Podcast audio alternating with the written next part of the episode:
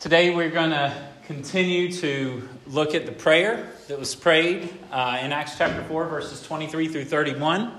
We looked at the first half of it two weeks ago, which was the last time I preached. And today we're going to look at the second half of the prayer. But let's just go ahead and read the entire prayer. Uh, let's discuss the entire prayer. Um, let, let's. Uh, I, I want to introduce this a little bit more than I usually do, though, before we get into our discussion. Um, there's a quote that I actually came across late last night, not too late, but I saw it and just felt like it fit so well with what God wants to say and do today. This is a quote by J.P. Moreland in a book that I read almost 20 years ago. He says this The church has become primarily a hospital to soothe empty selves instead of a war college to mobilize and train an army of men and women to occupy territory to advance the kingdom until the king returns. Read that again. The church is talking about us as people, not the building.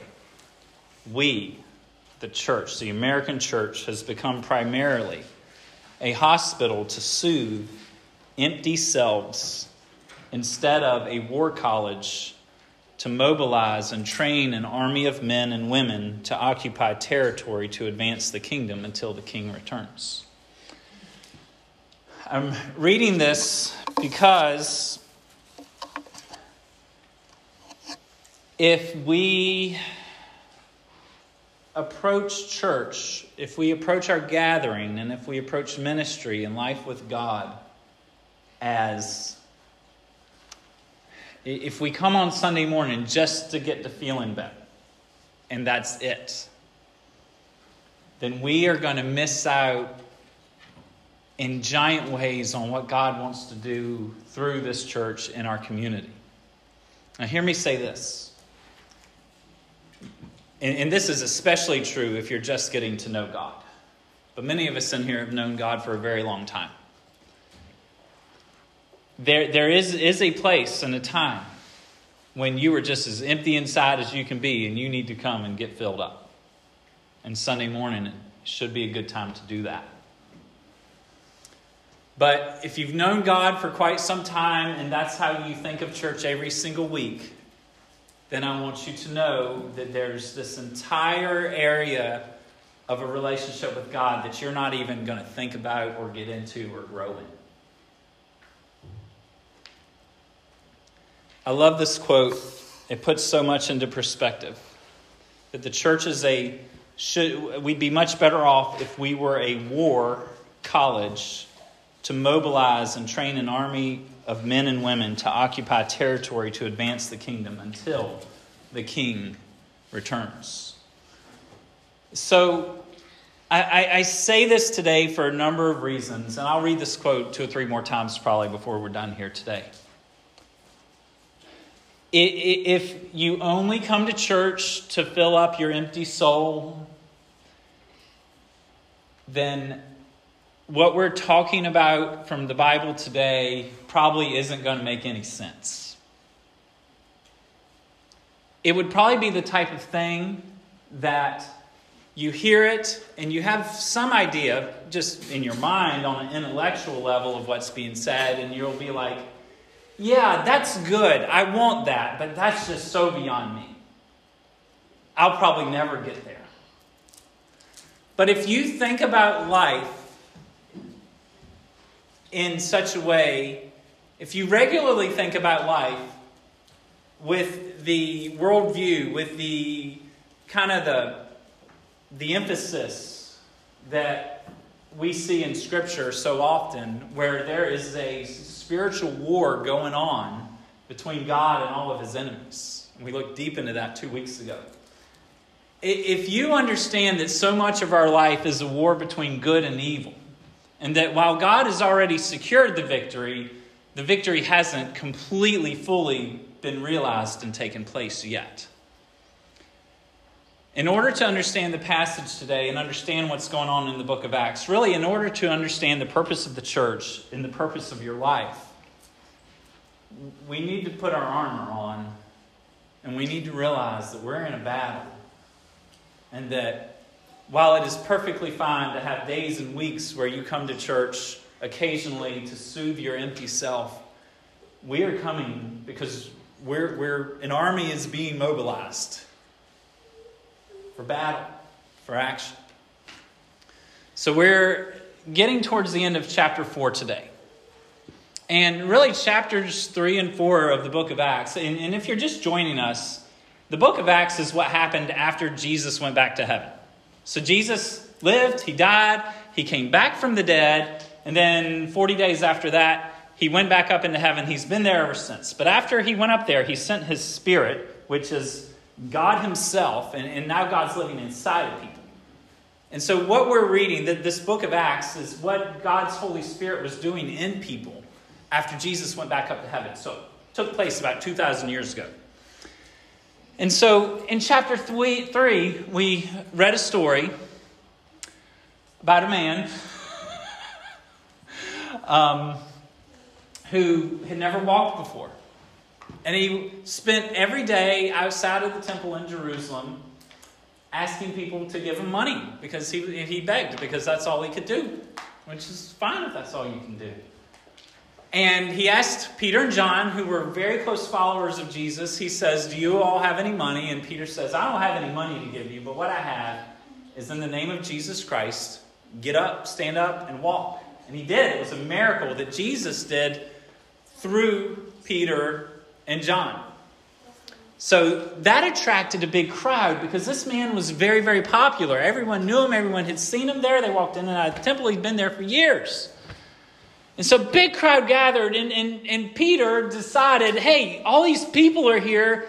They just saw what God did. I'm going to tell them about God and explain to them the things of God. So he told them about Jesus, his, his life, his death. He rose from the dead. And he was telling them and speaking about the name of Jesus and the power of Jesus. Well, about the time he was in the middle of that, some religious leaders in the temple, they weren't the leaders of the temple, but some religious leaders in the temple came and they're like, no, stop it. Y'all got to stop. You can't be doing this here. And so they threw him in prison overnight. The next day, there was a bit of a hearing, and they pretty much said, Y'all can't talk about Jesus anymore. So Peter and John said, You got to judge whether it's right for us to listen to you or God. Okay, you're telling us to do something that God doesn't want us to do. You're telling us to stop doing what God has told us. So we're going to keep talking.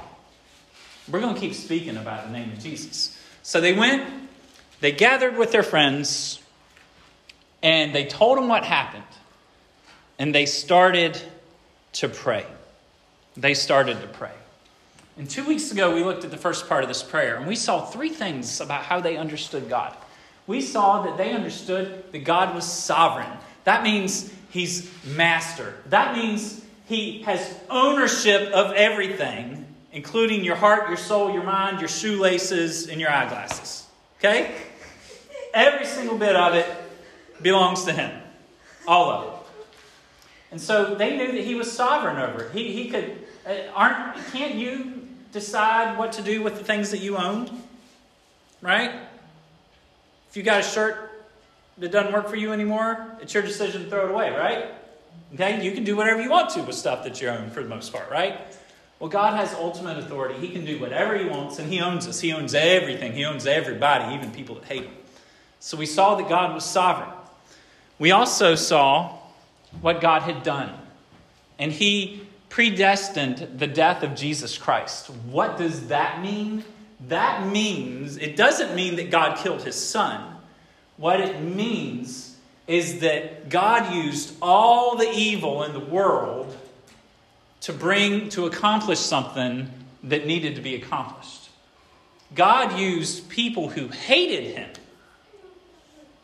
to make something happen that God wanted to do. And what was it that God wanted to do? He wanted to offer a sacrifice that would cover the sin of the world so he could get his people back. So God predestined that to happen. In predestining that, we learned two weeks ago that he didn't do anything wrong, that he did absolutely no evil, but he took evil and he made something good out of it. So we learned that God is sovereign. We learned that God predestined the death of his son Jesus Christ. And there was a third thing that we learned that, that was in the beginning of that prayer. And that is that God, and also the people who were praying that prayer, they realized the nature of the battle. They quoted two verses from the Old Testament. And in those verses, it says, The kings of the earth hate God, and they've gathered together to do battle against God. So they understood the nature of our world. They understood that we were in a battle. I was speaking of this a few moments ago. They understood that there were people that hated God, that wanted to kill God, and they understood that if they walked with God, there was going to be opposition. So we've been learning, you know, for two or three weeks now, since ever since that miracle took place. We've been learning how to overcome opposition as the people of God. We've been learning how to penetrate the darkness when we encounter it. And don't we encounter darkness and sin and evil constantly and regularly in our world? And so we're going to continue today to learn how to overcome opposition to the gospel. We're going to continue today to learn how to go into the darkness and bring light or to bring the light of God's kingdom when the darkness comes upon us. That's what we're learning. That's what God's teaching us right now. I got some hard truth that I'll be sharing with you. it, it, this prayer is just so far from where we are. We, we have, and believe me, when I say we, me included, by all means, we have so far to go in our walk with God. But as I share these hard truths with you today, I want you to know that we're in this together. I want you to know that, that nobody here is better or superior to another. Yeah, some of us have been walking with God. There's different levels of maturity, and, and, that's fine, and that's how it is in the church. But, but none of us in here have this together. None of us in here, you know, have all the, like, we're, we, I just want you to hear this. And, and, and I want you to know that I know we're all walking in this together, and we got to pull each other along in in this, in this journey, in this walk with God. So, with all that being said, let's read the prayer. Acts chapter 4. I'll begin in verse 23 and read through 31. When they were released, they went to their friends and reported what the chief priests and the elders had said to them. And when they heard it, they lifted their voices together to God and said, Sovereign Lord, who made the heaven and the earth, and the sea and everything in them, who through the mouth of our father David, your servant, said by the Holy Spirit, Why did the Gentiles rage and the peoples plot in vain? The kings of the earth set themselves, and the rulers were gathered together against the Lord and against his anointed. For truly in this city there were gathered together against your holy servant Jesus, whom you anointed, both Herod and Pontius Pilate along with the Gentiles and the peoples of Israel, to do whatever your hand and your plan had predestined to take place. And now, Lord, look upon their threats and grant to your servants to continue to speak your word with all boldness, while you stretch out your hand to heal, and signs and wonders are performed through the name of your holy servant Jesus. And when they had prayed, the place in which they were gathered together was shaken, and they were all filled with the Holy Spirit and continued to speak the word of God with boldness. So let's do as we usually do take a few minutes, read this passage to yourself, and when the time is right, the discussion leader at each table will begin the discussion. So this was a radical prayer. There, we, we saw their theology at the beginning of the prayer. Their theology is very different from the theology of many. We saw, beginning in verse 29, what they asked God to do.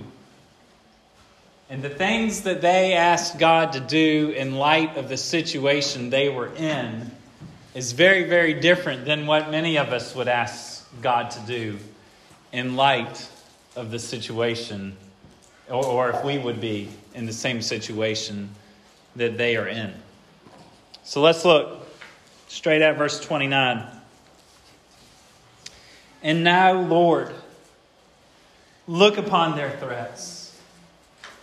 They acknowledged the hardship. God, they're threatening us, but Lord, you didn't need us to tell you about that. Isn't that right? Does God ever need us to tell us about his problems? The God who knows the number of hairs on your head? Does he need us to fill him in? Did, did, did he miss an episode? He already knows, doesn't he? He always knows. He always knows. But in his heart for us, he loves to hear from us. He loves hearing from his children. And it's okay to, to say, tell God what happened.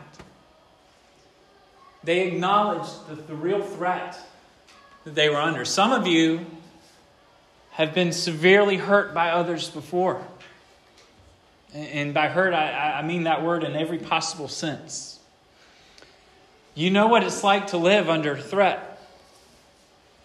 And the threat was real for them, just like many threats are real for us. And so they acknowledged the threat. And they didn't say, rescue us from the threat. They didn't say, God, would you like, God, can we have a new president so that we aren't threatened anymore? They didn't say, I really hope that the Supreme Court delivers us from these threats.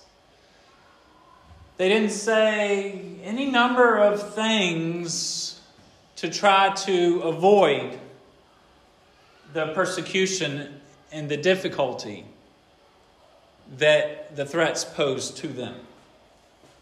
They weren't trying to get away from the danger.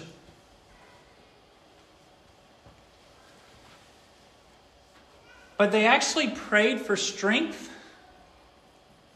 to do the thing that caused the threat. They were talking about Jesus, and the threats came, and they said, God, give us strength to keep talking about Jesus. God, we just want to keep doing the things that caused all this trouble for us. That's what we say when we trust God and when we know what He wants us to do. That's how we approach God when we understand that all of life is a war until Jesus comes and makes everything right.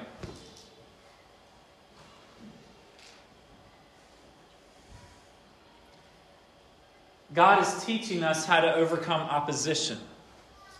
He's teaching us how to penetrate the darkness.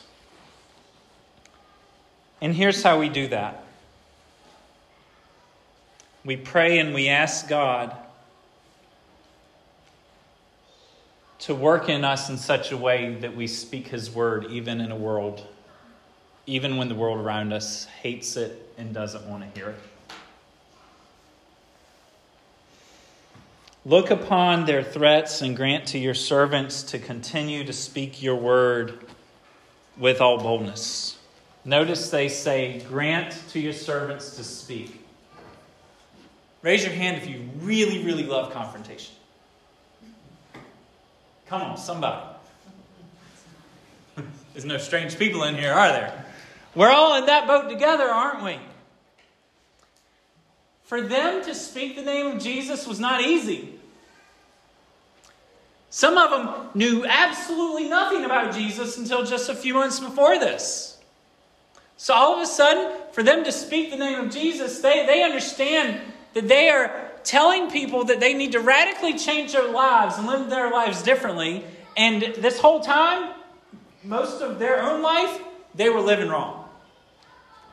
So for them to come and say, you need Jesus and you need to live according to his teaching, you need to obey him, love him, repent, believe in him, like, they realized that that's a new message, that's a radical message, and they knew they could not speak of Jesus without the power of Jesus. And they knew that God told, that Jesus told them, Wait until my spirit comes to you, and when it does, you'll receive power to talk about Jesus.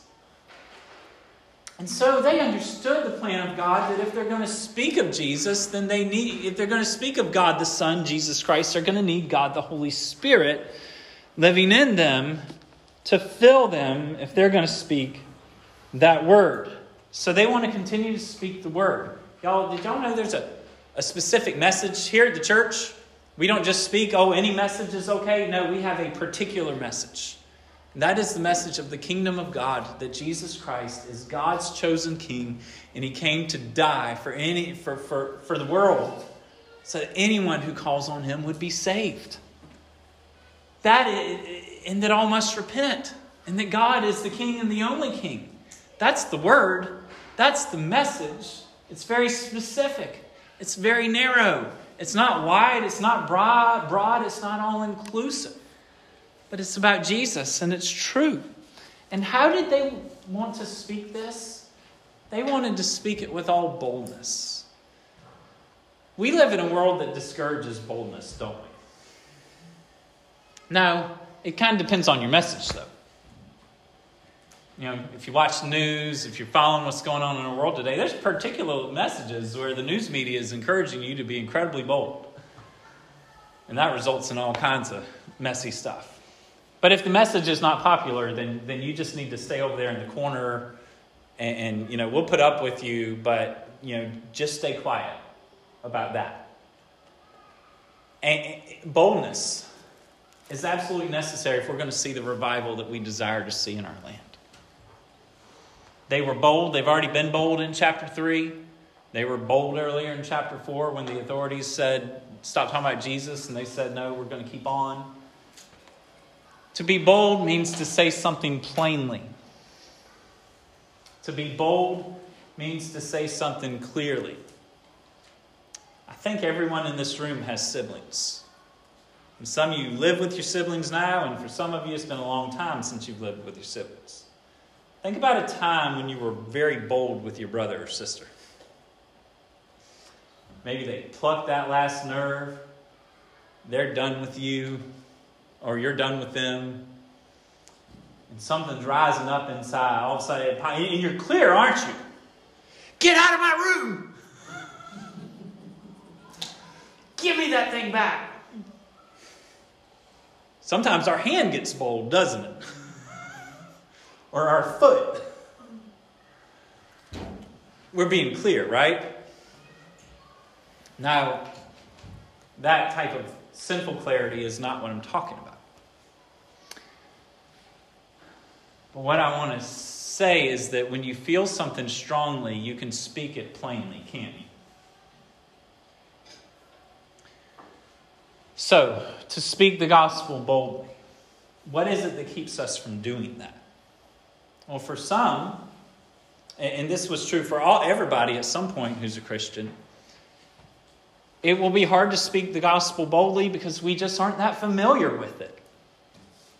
It's a very unique and special message. And, but as we grow up in time and learn the, the gospel, when we learn the word, when we become more familiar with the Bible, then we're able to speak of things more clearly, right? You know, when I heard about the gas shortage initially, you know, Sunday or Monday, you know, it was like, well, hey, Jen, there's a gas shortage. She asked me a question about it. And I'm like, blah, blah, blah, I don't really know much yet. I just read one little thing. But every day I was reading on that gas shortage because we're 760 miles away from home. So by the end of the week, you know, she could say, What did you read of today? And I could be like, Well, da da da da da da da da. And I just knew it. I could talk for three or four minutes about it because I was more familiar with it. So, so one of the reasons that we aren't bold is because we're just not as familiar with the gospel message as we should be. So, how do you overcome that? You get more familiar with it, and you all can figure out how to do that. There lots of ways to do that. Don't need me to share that with you. You already know. What are some other reasons that we can't speak confidently about the Word of God? One of them is fear. And I would say that that's probably the biggest one that, that, that keeps us quiet. I, that, that, I'm familiar with it. I, I'm more familiar with it than I've ever been in my life. And as every week goes by, I get more familiar with it. That's not a problem for me. For me, it's that fear. And when I step back and I think about it, that's just dumb. That's just stupid. It doesn't make sense. And I'm repenting of that. And I'm praying prayers like this God, I want to speak boldly, plainly, and confidently. If so and so that I see once every two years decides they never want to talk to me again because I'm talking about you, what do I have to lose? If I if I'm in Red Barn and I speak to them about the gospel there and they say never come back, what do I have to lose? I got to drive 15 more minutes to get my car inspected, right? No big deal, right?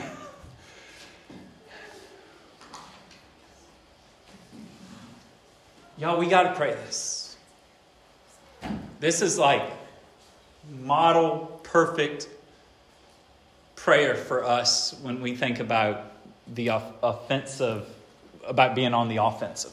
Think about a basketball game. You, are on defense, they shoot, they miss, you grab the ball, you get the rebound, and then you're, you're, you're moving forward, aren't you? you, you you're taking the ball down the court so that you can win the game. You're moving forward. This prayer is one that we need to pray so that we can move forward. I remind you of the quote that I read earlier. The church has become primarily a hospital to soothe empty selves instead of a war college to mobilize and train an army of men and women to occupy territory to advance the kingdom until the king returns. So, they prayed that God would come into them so that they may speak the word plainly and clearly with all boldness. So that's the first thing they prayed. That's a radical prayer. And we got to pray. Second thing is even more radical. And notice in verse 30, they didn't pray that they would be able to do something. Verse 29, they did that. They, they, they prayed, God, we want you to come and give us power and fill us and be in us so that we can do something. Well, in verse 30, they say to God, they ask God that He would do something. It says, while you stretch out your hand to heal, and signs and wonders are performed through the name of your holy servant Jesus. That's not a new sentence.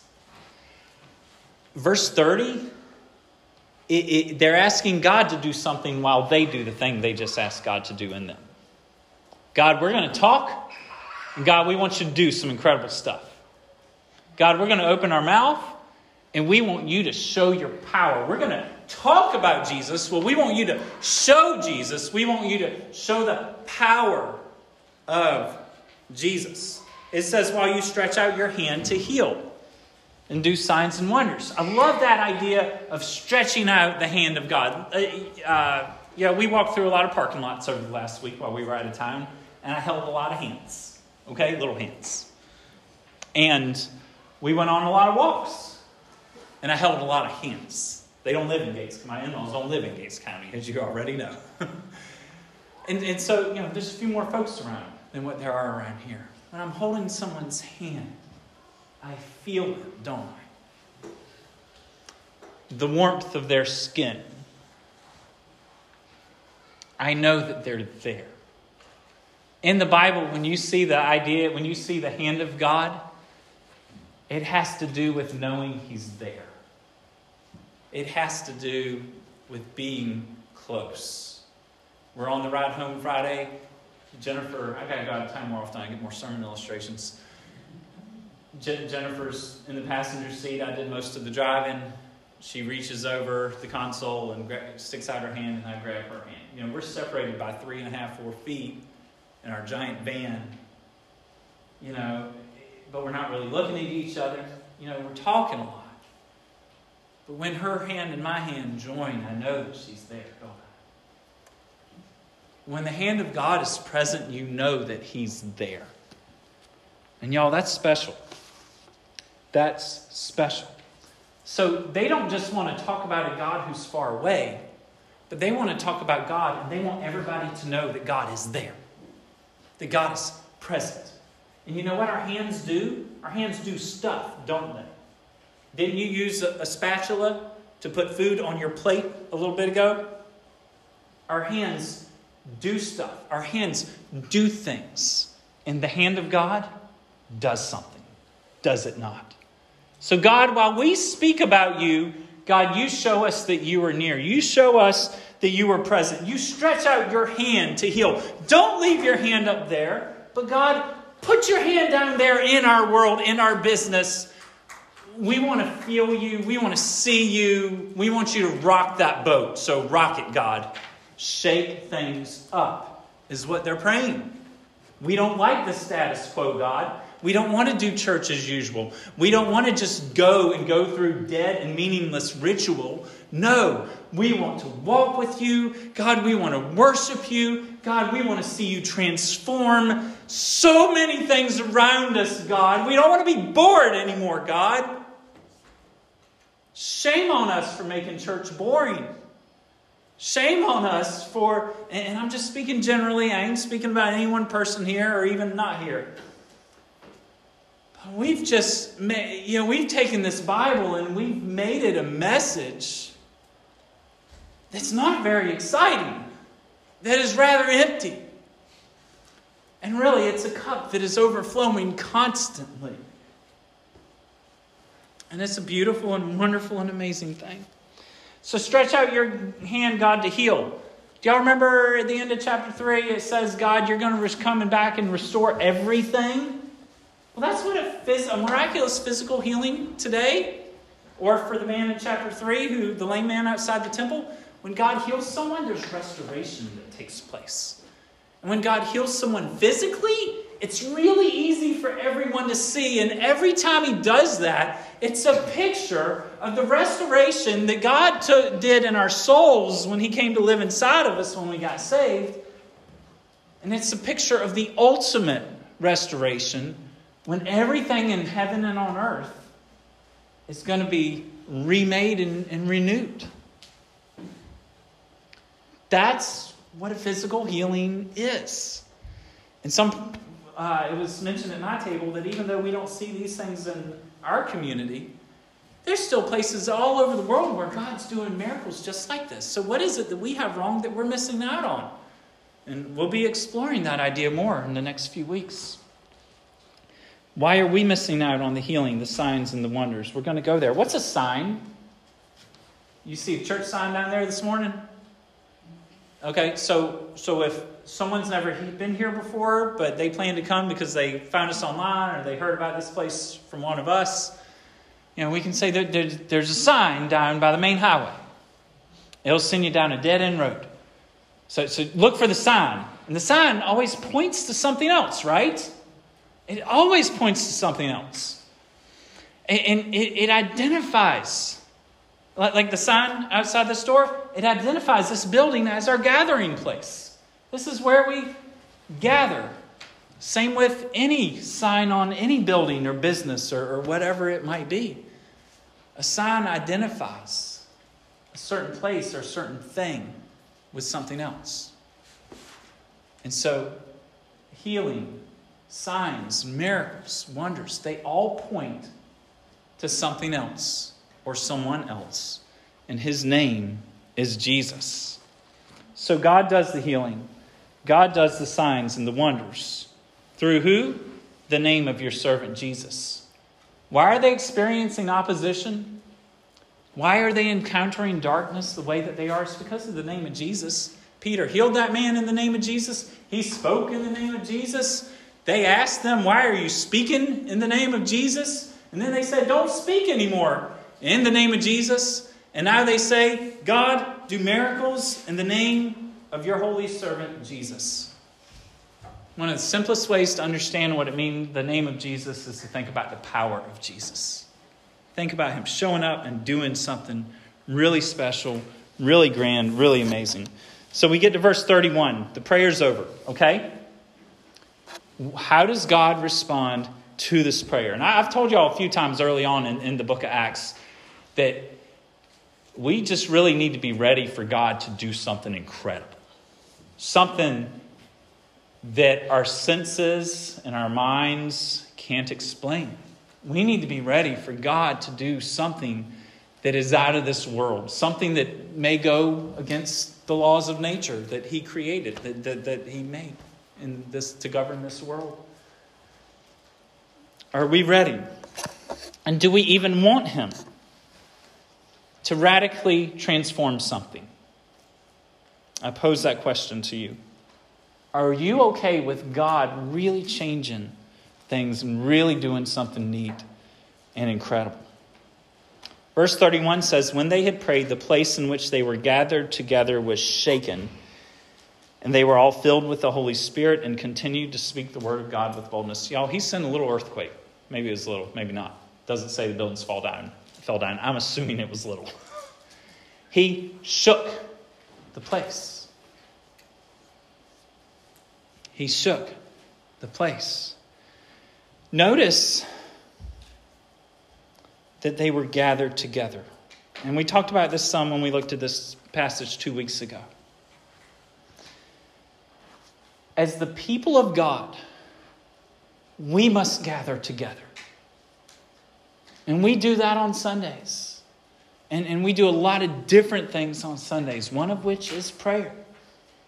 And I'm perfectly okay if we begin spending more time in prayer than when we currently spend. But the, the you know, in order for verse 31 and that shaking to happen, something else had to happen first. There was a gathering, they were together.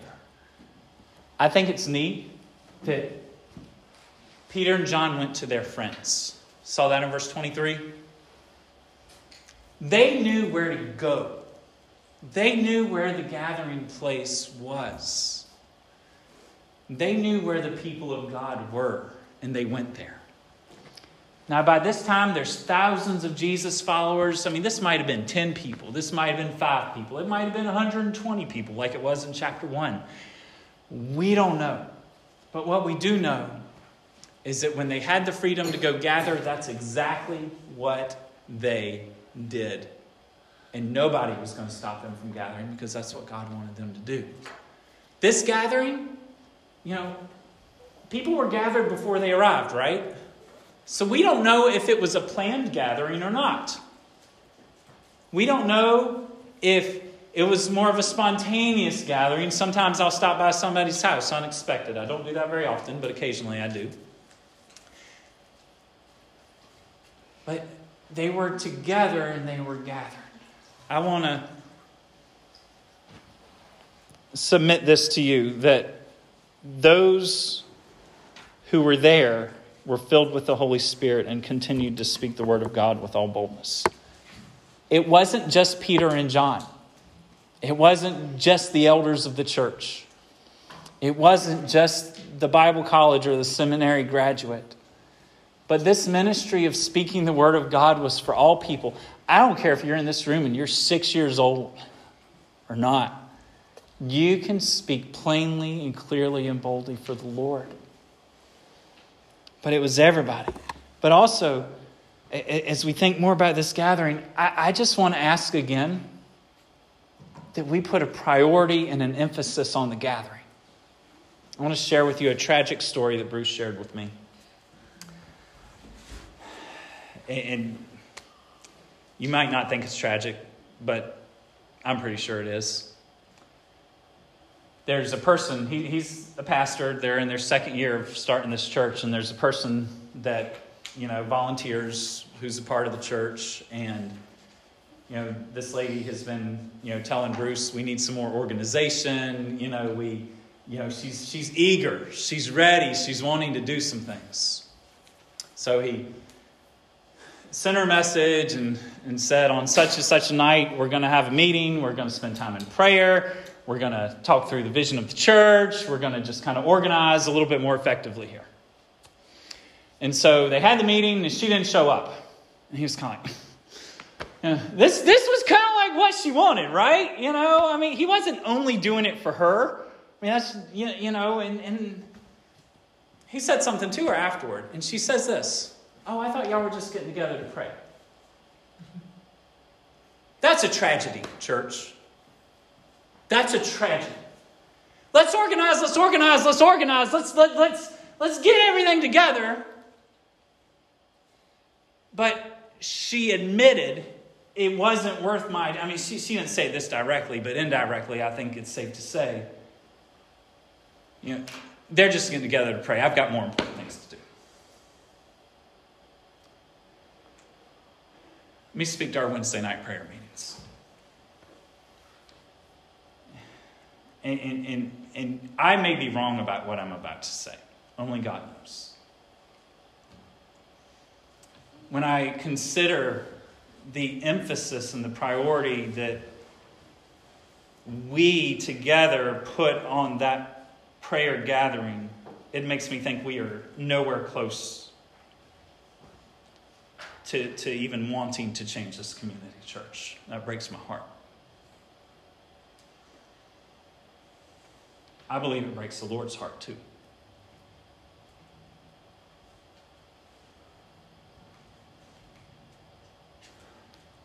We put an emphasis and a priority on things that we believe are important.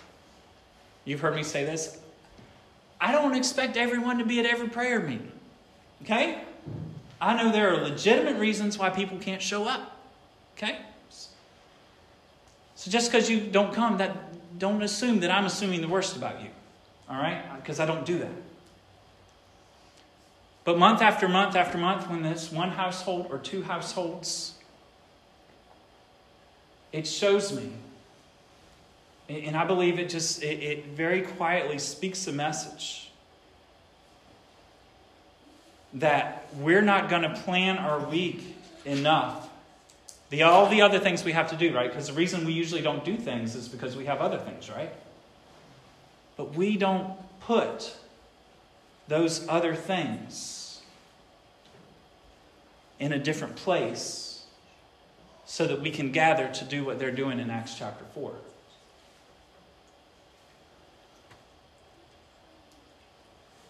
If I am doing something that is just making that prayer meeting horrible in my leadership, or if I'm quenching the prayer, the spirit of prayer, or something like that, come tell me, because that's the last thing I want to do.